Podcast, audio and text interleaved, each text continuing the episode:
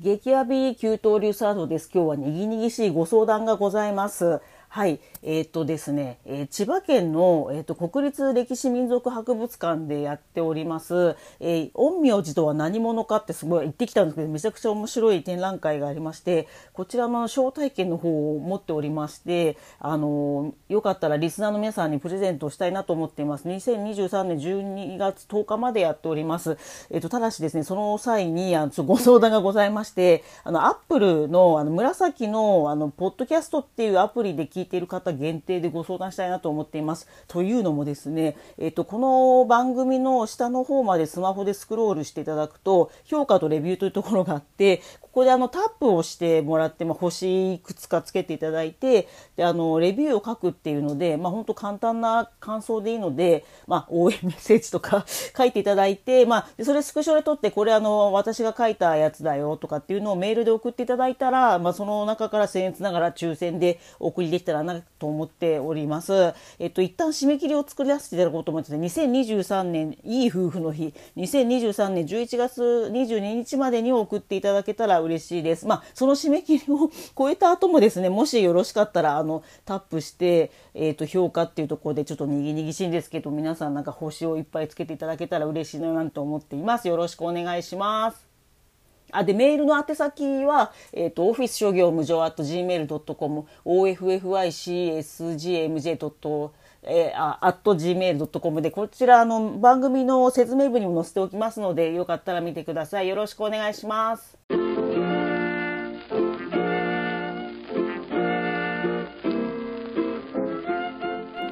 激わび急騰流茶道です。急騰流茶道はオフィスの給湯室で抹茶を立てる茶道ユニットです。信長や秀吉が戦の陣地内で茶会を行いリフレッシュしてたというエピソードをもとに、サラリーマンの戦場であるオフィスで茶会をしようというコンセプトです。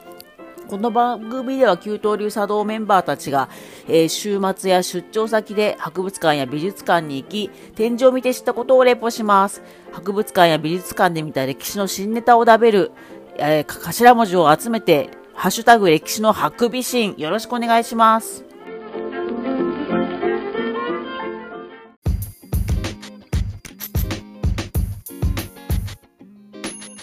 聞こえますか？聞こえます。はい、じゃあここから本番始めようと思います。はい、はい、今日は初登場のゲストに来ていただきました。自己紹介お願いします。はい、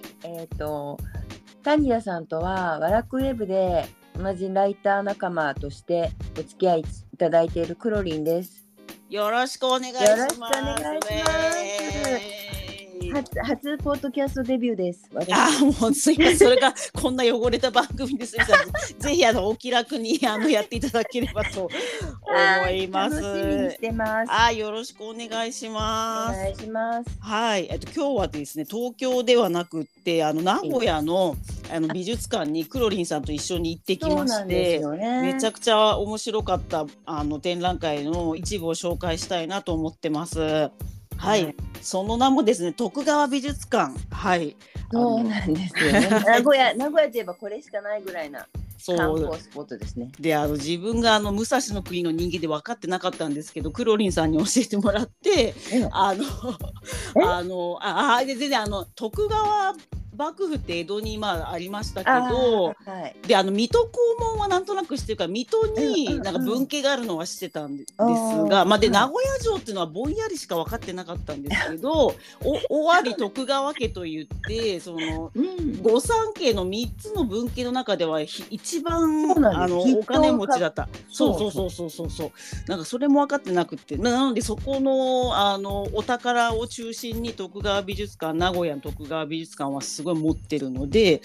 いつもね、そこから展示をしてらっしゃるんですけれども、なんていうんですかね、お金もあってこうゆったり暮らしてきたお上品さが相まって、うん、なかなかあんまりすごいですよね。お宝いっぱいありますよね。そうなんですよ。でもなかなかあんま武蔵の国ね、関東地方までその轟いてこなくて、なんかちゃんと行ったらめちゃくちゃ面白かったみたいなやつ。そうだからなんか徳川美術館って聞くと東京にあると思ってる人もいるみたい。そう、私もなんで徳川美術館って名前がなぜ名古屋にあるのかが、やってくろりんさんの話で少しずつ分かってきて、確かに名古屋城もなんだっけなみたいな、そうそれぐらい分かってなかったので。名古屋城ってなんか城主誰って聞かれてすぐ答えれないんですよね、みんな。そうなんです。私もそうでしたけど、なんか家康が作ったんじゃねみたいな。だから私なんか家康が作って外様大名でもぶっこんでんのかなぐらいの低たらくですよ。よく分かってなくてですよね。だって家康も住んでなかったから余計に分かんないですよね。そうなんですよね。なんですけど最初は九男が住んだんですよね。9番目の男の子で家康の終わり徳川藩ってなって、はいはいはいはい、ずっと結構いろいろ頑張ってたんですね。よく中学受験で御三家って言ってるのがここから来てるんですよね。だから尾張、名古屋、愛知と尾張と水戸と紀州ですよね。そうなんです。和歌山の方、皆さん今日はそれをまず覚えて受験対策みたいな感じ御三家のそうそれで一緒に伺ったのが2023年、10月11月にやっています。今ギリギリ、皆さんダッシュすれば見に行ける感じなんですけど、名前がですね、その人間参加ニョロ、江戸の風俗がニョロっていう名前で、ちょっと素人にはちょっと崇高なタイトルかなと思って行ったらめちゃくちゃ面白かったんです。下水ところもいい感じに出てる。谷田さん的でしたよね。すごいめちゃくちゃ良かったんですけど、いっぱいそのお宝が出てたの全部話すと多分8時間ぐらいになっちゃうんで今日はなんかピンポイントにお話したいなと思うんですけど、なんか要はというかなんかざっくり前の研究してる方にざっくり聞いた話なんですけど、ざっくりが入るんですけど、なんかヨーロッパはやっぱり最初は貴族がパトロンで絵画を描く人、油絵を描く人を雇って、基本的にはルイ十何世みたいな、自分たちが立派な人間であるみたいな絵を描かせるのがやっぱあったんだけど、肖像画みたいなやつだよね。そうなんです、ただで日本はおそらく身分制度がそこまで、もちろん士農工商とか言ってるんですけど、貴族と曖昧みたいなところがあって、昔、もうヨーロッパでフェルメールとかが一般の人を描き始めるより前から、なんかその街の風景とかを描くのがすごい好きで、なのでそこからだんだん売れっ子の友情をめちゃくちゃ描くとか、っていう風になんか江戸時代になるととんでもなく家光が発注したなんか遊女の絵とかなんかいろいろねすごいあるっていう展覧会なんですね。そうでしたよね。はい。なんだっけ、又兵衛。そう岩佐又兵衛、私の大好きな又兵衛がものすごいすごい描いてましたね。めっちゃそうですね。本当に大通りに100万人いるんじゃないか、一人一人違うことやってる、すごいもう。すごかったよね。なんかなんだっけ、戦国の戦ってる、はいはいはい、いろんなね、いろんな人たちがそれぞれ戦ってるやつ。そうあれのなんか練習版だったよね。なんか踊ったり、図屏風ね、その洛中洛外図屏風みたいなね、いろんな人がそうだから又兵衛ファンの方も行った方がいいんですけれどもって感じで、でその中でめちゃくちゃ爆笑じゃなくておーって思ったのが、そういうその街の中にいろんな人がいる絵が描かれている中にですね、皆さん大好きな歌舞伎もの、お国のやつやった、ね、そうですね、歌舞伎ものが爆笑で、まずは男の歌舞伎ものがなんか出てたのがまず1個あって、それだからもう戦国時代が終わっちゃって江戸初期になった時に、俺ももうちょっと早く生まれてれば戦国時代暴れられたのにみたいな荒ぶった俺もバブル時代に生まれればみたいな、そう男たちがなんかもうやべえ格好をして歩いてたっていう絵が残ってまして、これが爆笑で、今もおしゃれな手ぬぐいになったりしてるんですけど、釜はぬとかって釜の絵に輪っかとか乗せて縫って描くみたいなやつとか、あとなんか爆笑して片方しか車が輪っかがついていない片輪車の模様を異常に見つけていて、片方の車輪だけではどうしようもないという意味を持つとか言ってたくさんのド派手な服になんかずっとタイヤの絵が描いてあるというやべえ感じので、それで荒ぶってるっていう、男性版の歌舞伎ものはそれでなんかもう爆笑っていう感じだったんですけど、でね、さっき言っていただいたんですけど、出雲の奥にって皆さんも聞いたことあると思うんですが、女の人なんだけどちょっと男性の、今の宝塚に近いと思うんですが、そうだったよね。そうそうそう、それのめっちゃいい人がいて、うねめ、あ、そうだ、うねめさんね。うねめさんがめちゃくちゃ着こなしがおしゃれなんですよ。なんか小袖っていう、小ぶりの着物の上に袖なしの羽織を重ね着、だから今も渋谷とか歩いてますよね。全然これありそうだよね。そうそう、なんか今年の秋もなんか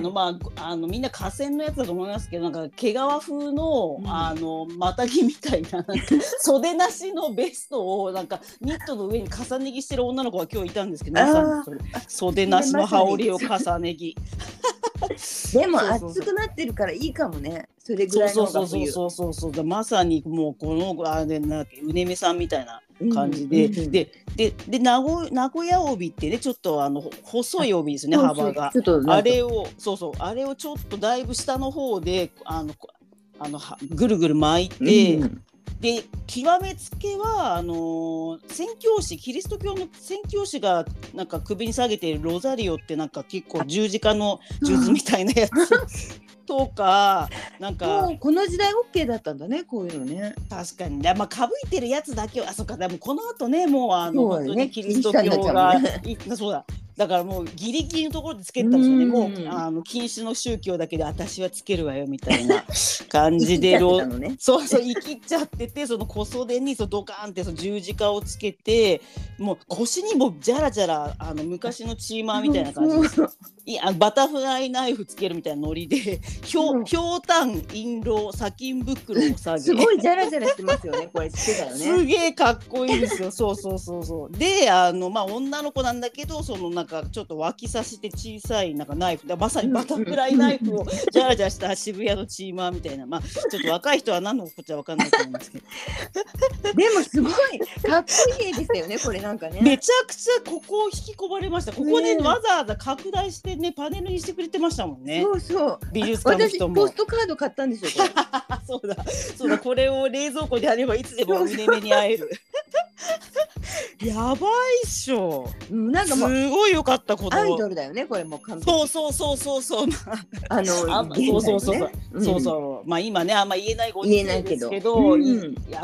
時期そのジャニーズの子たちはクロムハーツっていうなんか謎のなんかアクセサリーで、おそらくキリシタンじゃないのにみんな十字架をジャラジャラつけてる時期があって、同じだね。そうそうそう。でなんか骸骨のなんか秒で骸骨の絵をつけた革ジャンとか着てた時代。今のジャニーズジュニアの子はもっと上品というか可愛い子が多いんですけど、キムタクとかやってたよね。そうそうそう。だからもう本当、でもそれよりもこの江戸時代初期の歌舞伎ものの方がやべえ。でもなんか書いてあって、さっきもちょっと言いましたけど、俺たちだもう一世代早く生まれれば戦国時代で活躍できたのにもう戦争なくて平和な世の中でうぜえみたいな、だからみんな本当ないものねだりだからそうだよね、こんな平和な時代なのにそうそうそうそうそう。だからもうす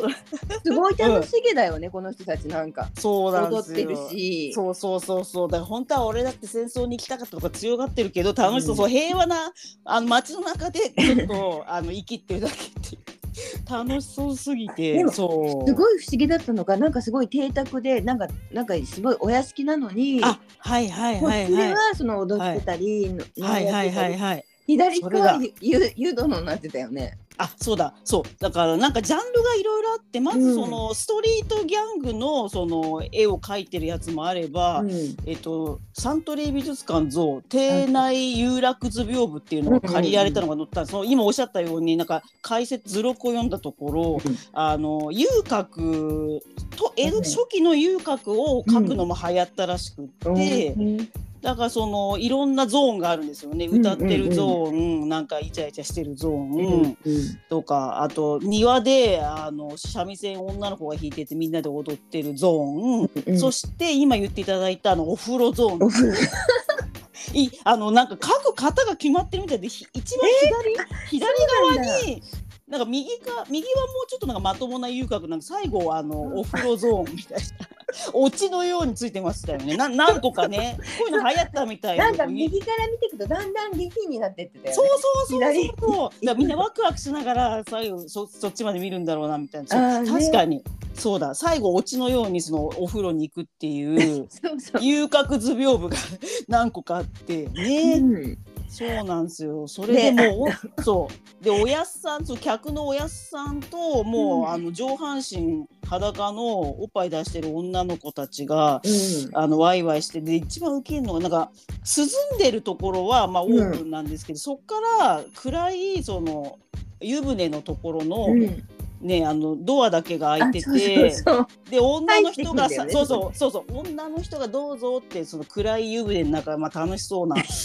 そうするとふんどしをつけた おやっさんが嬉しそうに入っていくっていう映画、これをね皆さんに見てほしいんですけど、そのおじさんのもう首から背中、首から顔はもうウキウキ入っちゃってるんですよ、その暗いゾーンに。ケツだけ出してるんですよね。小さななんかにじりみたいなところから、まさにおっしゃる通り体だけ入っちゃってんだよね。そうだから茶室にふんどしっていうのが入るそのにじり口の状態なんですけど、茶室の場合って焦るじゃないですか。もう次後ろにも客がいるとか、もう利休が待ってるから早く入んなきゃとかなんですけど、これは嬉しそうなんですよ。ケツから喜びが出てるって、顔は映ってないんですけど親父のこれね、ちょっと語彙力マジでケツがいいんですよね。ウキウキって、クレヨンしんちゃんだよね。あ、そうプリプリなんだよね。そうおじさん行っちゃうよみたいなこれがもうでも何個か同じ書き方してますよね。ケツプリしてたから。あったよね。そうだからなんか流行ったそう定番の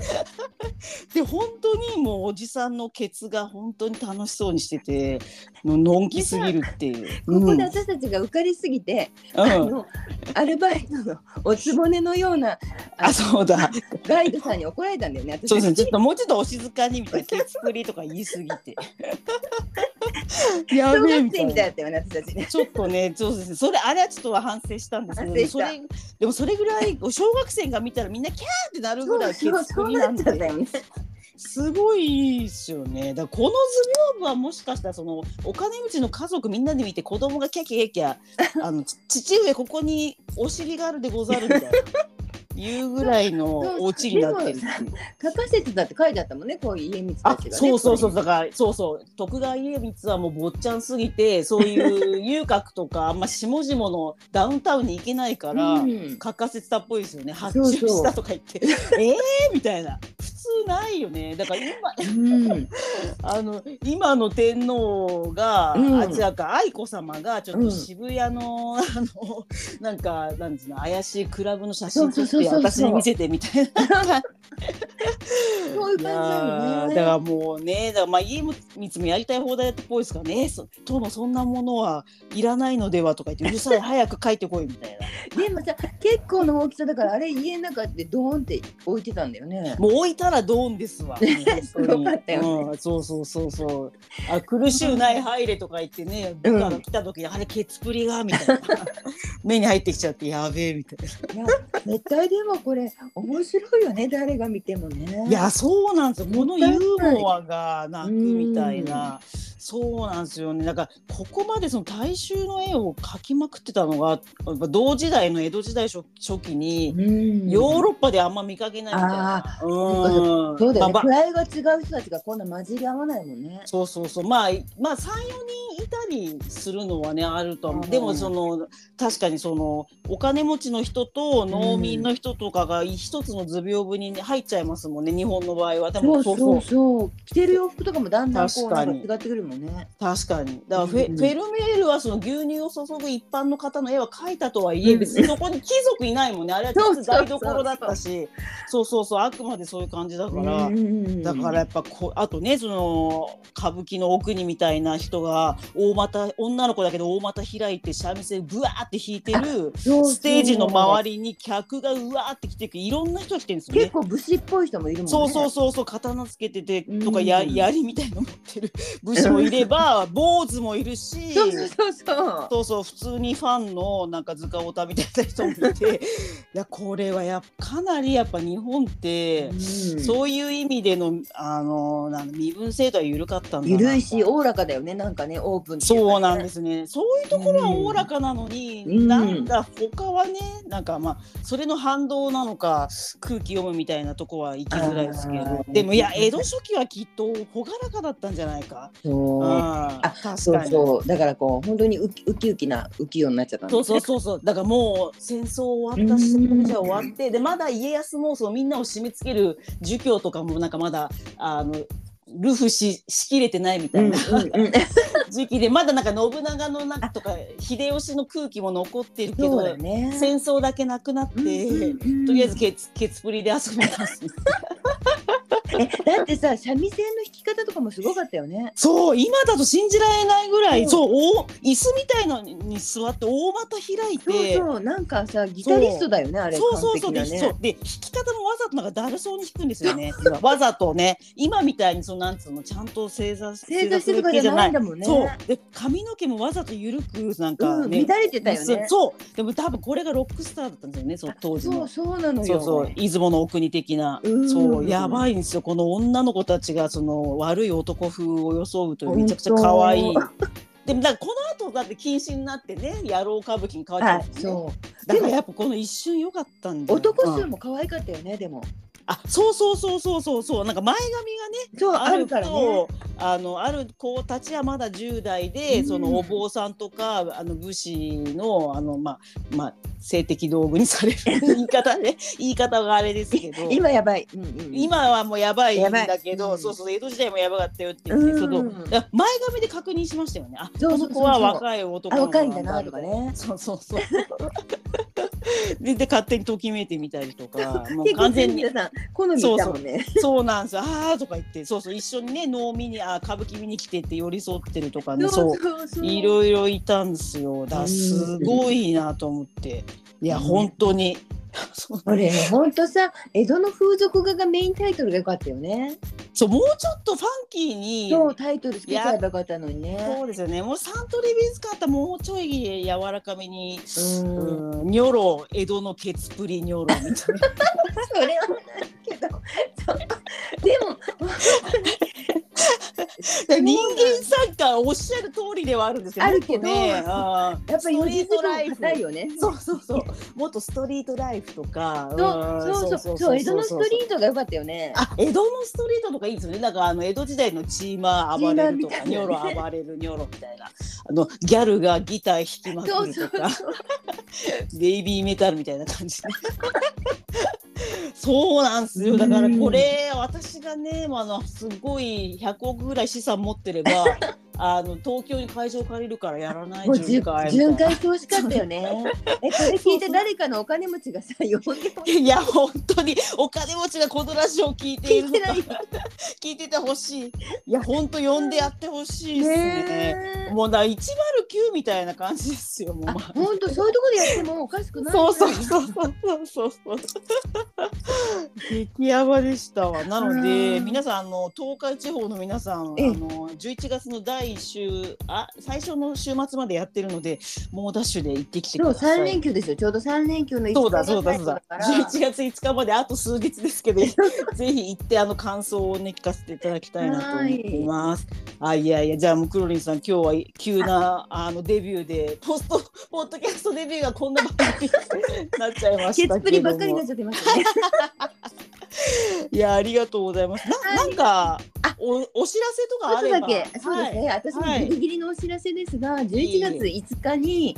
小牧山城にそれこそ尾張徳川藩が迎賓館として使っていた総帥館という、建物がありまして、そこで名古屋コーチンのイベントをします。尾張藩が尾張じゃないや。尾張藩の武士が、失職してから大政奉還でね、それで、名古屋コーチンを開発したっていうストーリーがあるんですけど、それにまつわるイベントをしますので、小牧市総帥館で5日14時から16時までやります。もしご興味ある方はまだちょっと余裕がありますので遊びに来てください。はい。ありがとうございます。皆さんお願います。はい。この番組の説明文章にも直接リンクを貼りますので、じゃあやっと亀文化祭の URL をちょっと貼っといていただけたら、はい、それで皆さんご興味ある方、ご近所の方、いや東京からでも日帰りでも行けると思うので、そうですよね。はい、ぜひ皆さん。ぜひ。いやでも知らなかった、名古屋コーチンはそんな苦労のあれなんですね。そうなんですよ。リストラされた元武士が涙のお話があるので、ぜひ皆さん聞きに来てください。それは気になる。私が行きたいです。はい。はい。じゃあそんな感じで皆さんぜひまたお願いいたします。ありがとうございました。ありがとうございました。はい、失礼します。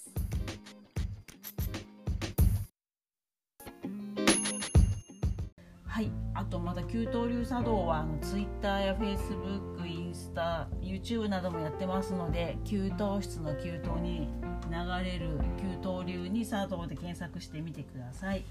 では今日もありがとうございました。博物館や美術館で見た歴史の新ネタを食べる歴史のハクビシンでした。ありがとうございます。